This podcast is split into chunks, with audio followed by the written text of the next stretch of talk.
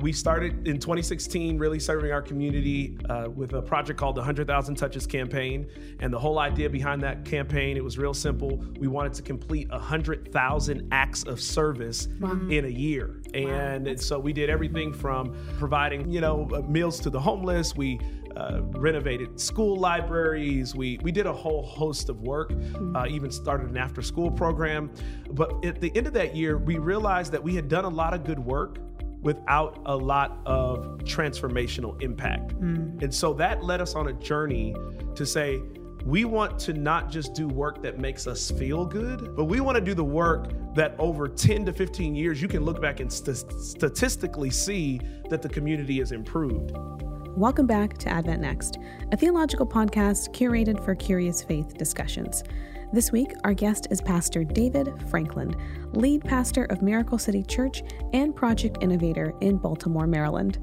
Today, we are discussing how kingdom values have an impact on more than just individual believers and their personal faith, but kingdom values are supposed to benefit the community at large.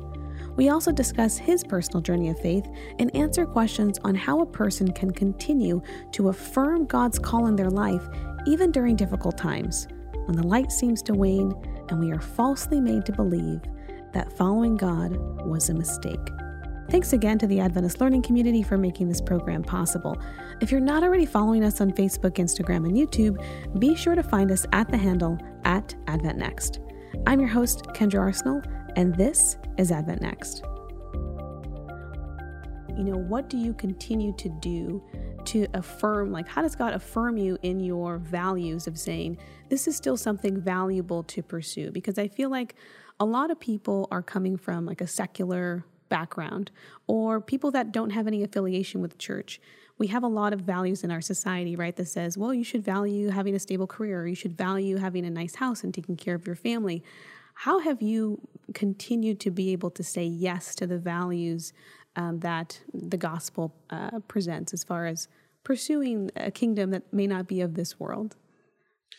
Well, I believe the gospel has very practical application to this world. And I think that sometimes you can be so heavenly minded, you're no earthly good. Mm-hmm. And sometimes our ministry can tend to lean in that direction. Mm-hmm. And so for me, the thing that has kept me in ministry, has kept me committed to the call of ministry, has been that the vision for the work that God has called me to do has never been within just the four walls of the church. Mm-hmm. It's always been to create a healthier society. And in my specific case, I'm pastor of a church called Miracle City Church in Baltimore, to actually help create a healthier community in the neighborhood where Miracle City sits. So for me, it's been believing that the values of the kingdom are not just useful for those who accept Christ, right, but the values of the kingdom are actually useful for even those who don't know a thing about Christ. And so my work is to help create an environment where even those who don't believe in Jesus can still receive the benefits of the values being implemented in the community that they live in. What would those values look like? How are values that you're saying, kingdom values, are beneficial to people who don't also belong to the church? What's an example of that? Well, justice is a popular value right now, right? But it's a very real value that is needed in our community. And I'm speaking very specifically about the community that I serve. Justice is one of those things where, if you are in, oftentimes, again, I'm from Baltimore, I'm speaking from my context, I'm not trying to paint a brush for everyone, but I'm talking about my context. Often the affluent communities within the city of Baltimore are able to advocate, leverage their power, leverage their influence in order for them to receive the kinds of community services and community benefits that help make the community whole. Well, communities that don't have as many resources, aren't as affluent, don't have the power players in them, do not have that same leverage to be able to get the city or others to provide the kind of resources that are needed in those communities. And so I believe that Christ was about speaking up for the underserved and speaking up for the widow and the orphan and and those that were in poverty. And so I believe that justice is one of those values that is a kingdom value that people can benefit from, even if they are not accepting, have not yet accepted Christ. Hmm. So what does that look like practically? Like, what does your church do? Do you have a homeless shelter? Do you do this? Do you do that? What does it look like for your community in Baltimore? Yeah, so this is good. We started in 2016, really serving our community with focus and intentionality with a project called the 100,000 Touches campaign. And the whole idea behind that campaign, it was real simple. We wanted to complete 100,000 acts of service in a year. Right. And so we did everything from providing homeless, meals to the homeless. We renovated school libraries. We did a whole host of work, even started an after-school program. But at the end of that year, we realized that we had done a lot of good work without a lot of transformational impact. And so that led us on a journey to say, we want to not just do work that makes us feel good, work that is good for taking Instagram pictures and, and Twitter posts, right? But we want to do the work that over 10 to 15 years, you can look back and statistically see that the community has improved. Right. And so that 100,000 Touches campaign was good for us from this perspective, because what it helped us to do was develop a culture of service in our church. Yeah. And then it helped us to build real relationships with people in our community that we had never had contact with. Wow. Yeah. That now has transitioned into, this is quite a story, but I'll give you the end of it. That has now transitioned into where we now, community and church members, are working collaboratively. We have a strategic plan, a strategic community development plan for a mile corridor in our community that addresses education, housing, health and wellness, and economic development. And it's church and community working together to bring about the revitalization that we want to see happen in our community. So for us, justice is saying we're not waiting for someone to awaken to the desire or to awaken to the needs that we have in our community. We are going to create the environment and the ecosystem to get what we need for our community as soon as possible. That's awesome. Wow, that's fantastic. And I love that you're partnering with other community ventures, because sometimes the church, we try to do it by ourselves rather than plug into services that are already available. So that's awesome. Yeah. Another question I want to ask is, like, in your own personal journey, like, what has been some of the challenges, like, when did you know that God had called you to ministry, and what kind of obstacles did you face along that way that you kind of said, is this really the path for me? How'd that work out for you? Kendra, you're trying to open up a whole can of worms. Like, we don't have that much time, right? This podcast isn't long enough for me to talk about that completely, but I will try to say this. I had never planned to go into ministry. I had planned to go into corporate America. I got an undergraduate degree in business. And in fact, this is a true story. I know it sounds crazy. People sometimes don't believe it, but this is absolutely true. I got to school and I said to the Lord, I made this prayer, Lord, I want to get a summer internship for 2 years with the same company.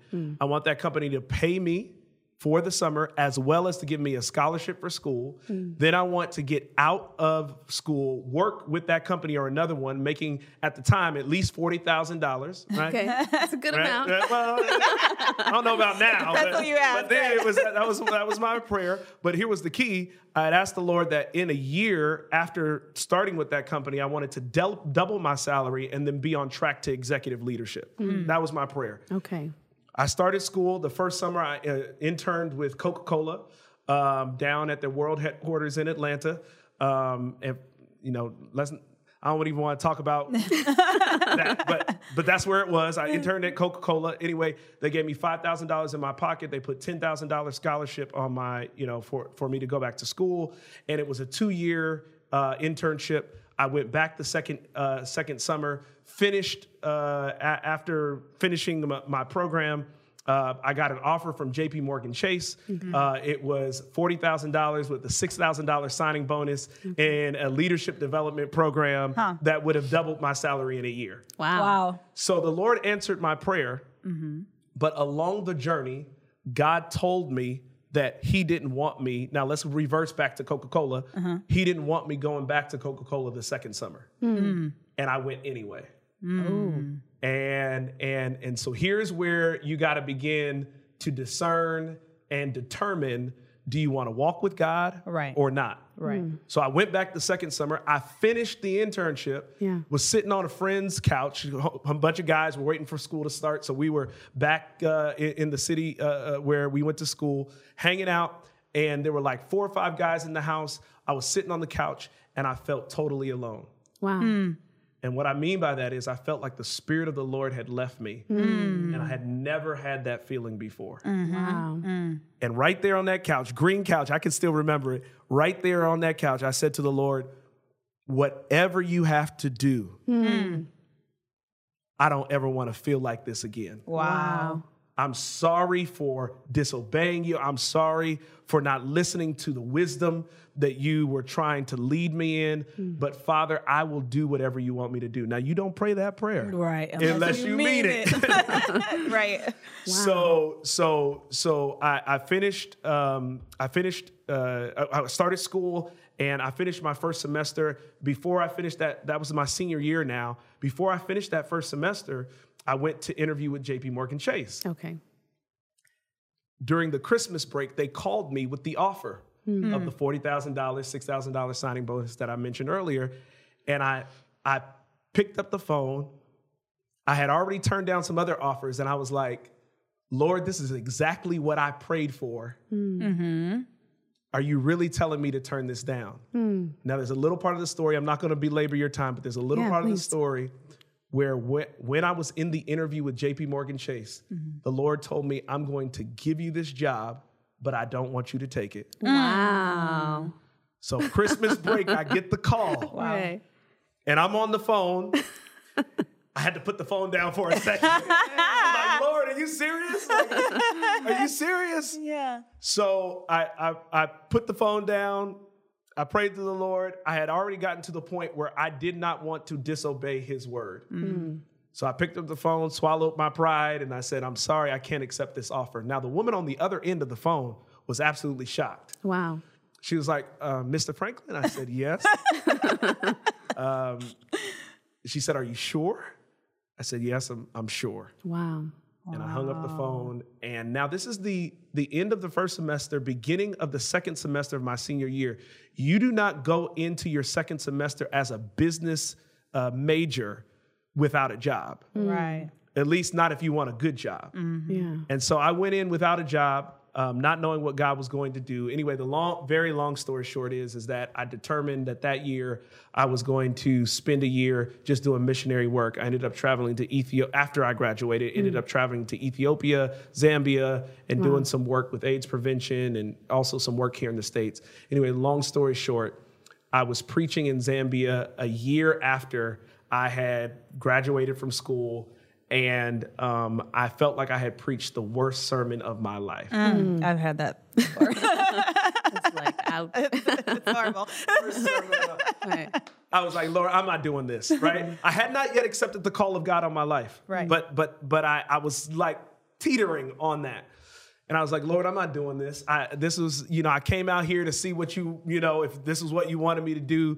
There's no way that I can't do this. This is not what I...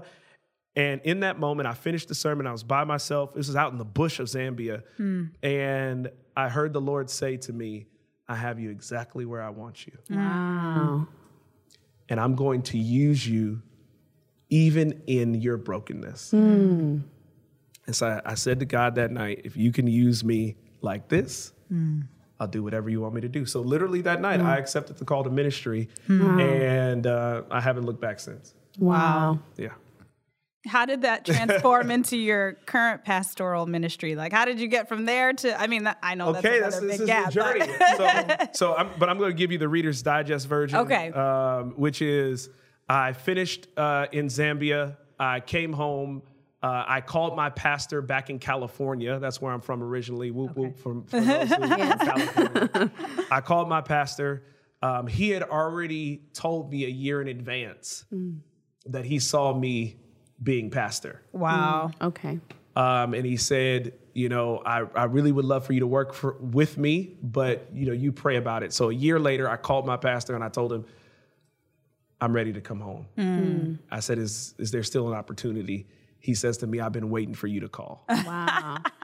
So I went back as a local youth pastor for 2 years. Then I came to the seminary here in Michigan. Yeah. And then I got a call to go and pastor in Baltimore. I've been there for the last 11 years, and I've been lead pastor of my current church, Miracle City Church, for the past 5 years. Wow, that's a fantastic journey. Yeah. I'm curious, though, because I know that through that journey, there's been some low points. Oh, yeah. And there's been some times where, you know, maybe you're seeing some of your friends or your colleagues be in a place that you feel like, oh, could this have been me? Mm-hmm. And what do you do in those moments? Like, what's your dialogue with the Lord look like when you're in a low place and you feel like things aren't going where it should be and you're wondering, did I make the right decision? Yeah, so this is great. There's a few things. One, I think you got to always remember where you were when God called you. And I think that's why God called me when I was in a low place, right? Yeah. I think that's why God affirmed me, not after I had just preached the best sermon of my life, not after I had felt like I had accomplished something great, because then it would have been about my work. Mm. Yeah. Then it would have been about my talent. Then it would have been about my intelligence. Then it would have been about my network, right? Yeah. But it wasn't about any of that. It was from a low place that God says, you know what, I want to use you. So first of all, for me, it's remembering where I was when God called me. Yeah. I think the second thing, though, is now you got to understand the depth of the question you asked, because I'm not just looking at other ministerial colleagues and where they are, you know, at certain points in life. I'm looking at my business colleagues and the money that they're making. Yeah. It's right? Real. It's real. Come on. It's real. Come on. Right? Yeah. So for me, that has been more of a thing where it's like, man, God, you know, I'm doing your work, you know, but my boy is making $900 a year, right? Like, you know, what's up? Yeah. And so I think that the thing that has kept me is one, God has a plan for everybody's life. Right. And the only way you are able to see God's plan unfold for your life is if you don't try to live someone else's. Mm. Right. And stick to the journey. I just preached recently about Naaman. Naaman does not see his transformation until he completes the journey, right? Right. It's seven dips, right? Right. If he stops on the sixth, he doesn't see it, right? Yeah. You've got to go through the journey. And so that doesn't mean it's been easy. Like, I'm not trying to suggest, like, I have had moments where I want to leave ministry. Mm-hmm. I have had moments where I have just about written my resignation letter, okay? But what I am saying is that, number one, remembering where God called me, remembering where I was when God called me has helped. And then the other thing that has helped is really being able to say, okay, God, I don't want to give up on the plan that you have assigned for my life. Yeah. I want to see this thing through. And I believe that by walking it out, not only will I see the manifestation of what I believed was a dream or a promise or whatever, but I believe I'll see even more than that, because I believe God always does exceedingly and abundantly above all we could ask or think. Amen. And so, in my low places, it has been important for me to ask God to help me to remember that this plan is his plan and not my plan, and that if I trust him, it will work out in the end. Amen. Well, I think as a future minister, current minister, but future minister in a space, what is your one goal for your congregation? If you were going to leave next year, what would you want them to take away from their experience with you? For them to always know that the church is not about who's there. Mm. The church is for who's not there. Mm. Okay. Mm-hmm. I think any organization has the tendency to want to focus inward on itself. What makes us comfortable? Yeah. What are our needs? Yeah. Mm. What are our preferences? Mm. Which sermons do we like? Which songs do we like? Yeah. What's best, right? And so I think we need to serve the people who are there, right? But as soon as you get on God's team, right? Right. You can't just think about yourself. Yeah. You've got to be looking for who else God wants to use, God wants to bring to him through you, right? Yeah. God is always trying to use all of us to bring people to the saving knowledge of Jesus Christ. And I think, man, if I were to walk away 10 years from now and they were like, you know what, we are totally sold out to do whatever it takes, right? We're not relying on any tradition. Mm-hmm. We're not relying on any old methods, right? We're going to do whatever it takes to win people to Jesus. I feel like I would have done my job effectively. Amen. Wow. Yeah. What's one last word that you'd like to leave to somebody who's not sure, you know, because ministry looks different in everyone's life. And so they know that maybe they're not going to be a pastor, but they do feel called at some point to do ministry. And so what do you say to that person who's like not sure what that looks like for them, and they may be in a place of doubt? As unique as our fingerprints are, so in comparison is the uniqueness of our calling. Right. And so sometimes when you're in seminary or, you know, you're in a certain system, it can appear that if you don't fit this particular mold path, you don't follow this specific plan, that you're not fit for ministry or there's not a place for you here. Right. Yeah. But man, I'm telling you, especially in the generation that we live in now, we need people who are going to stand up and push for the fulfillment of that unique calling. Yes. Right. It doesn't have to look like what you've seen. Yeah, exactly. God can do a new thing with you and through you. And I think that it requires courage, requires boldness. Right. You're going to cry some nights. Let's be real. Yeah. Might not even eat. You might not eat some nights. Come on, somebody. Might not eat. But I believe that in time, right? And what that time frame is, only God knows, right? But in time, God will fulfill that unique calling and allow his promise for your life to be manifested. Wow. And so I think you got to just be true to that. And I think what happens sometimes is, because sometimes that path seems so narrow, or that mold seems so constricted, it seems so narrow, that we compromise the uniqueness to fit the mold, because that's where the job is. Right. Exactly. Yeah. Right? But I believe that if you stay true to your calling, God will open up doors that you could not even envision. And if you compromise and fit in the mold, I think, you know, you'll end up probably a few years into ministry miserable. Yeah. Wow. You know, so I just want to encourage somebody out there, you know, just stay committed. It was me. Yeah, you got to stay committed to that thing. Yeah. And I'll say this last thing. Yeah. I think we need a collection of folks who are doing things in unique and untraditional ways to really reach. Exactly. Not only the current generation, like, you know, Generation Z, the Alpha generation that's coming after that, right? You know, like we, you know, things change at a much faster pace. Yeah. And we need ministries that speak to people in unique ways.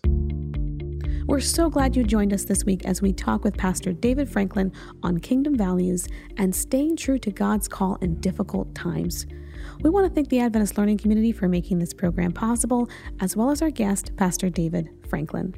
If you're not already following us on Facebook, YouTube, or Instagram, be sure to do so at the handle @AdventNext. If you have questions for future episodes, please feel free to write to us. Thanks so much for tuning in, and see you next week.